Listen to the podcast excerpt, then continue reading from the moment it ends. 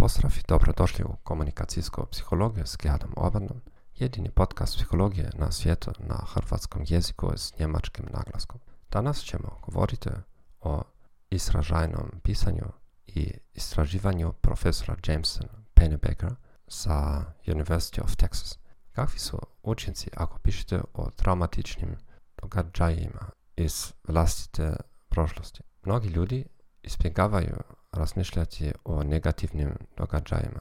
Suvremena mantra desetljećima glasi mislite pozitivno. S druge strane, studije pokazuju da je potreban stalan mentalni napor za potiskivanje sjećanja i emocija povezanih s dramatičnim događajima. To može dugoročno imati ozbiljne posljedice po zdravlje. Prema njegovom istraživanju korisno je pismeno izraziti ta iskustva.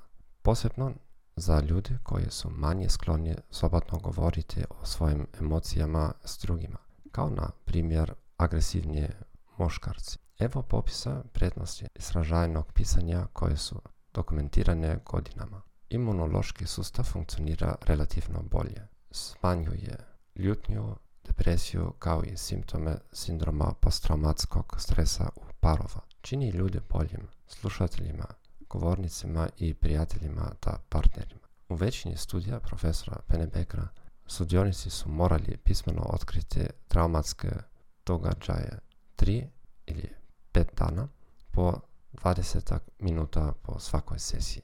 Evo rezultata istraživanja koje je izravno relevantno za radno mjesto. Tehnički stručnjaci srednjih godina koji su otpušteni pet mjeseci prije početka studija imali su veću vjerojatnost da će se ponovno zaposliti ako su pet dana pisali o traumi da su izgubili posao. Sudionici kontrolne skupine pisali su samo o vlastitom upravljanju vremenom.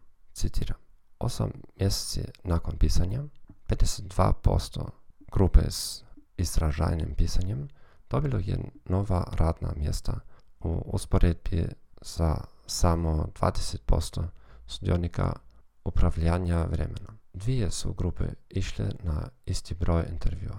Jedina je razlika bila u tome što su istražanje pisci dobili više ponuda za posao. Zahvaljujem vam što slušate ovaj podcast.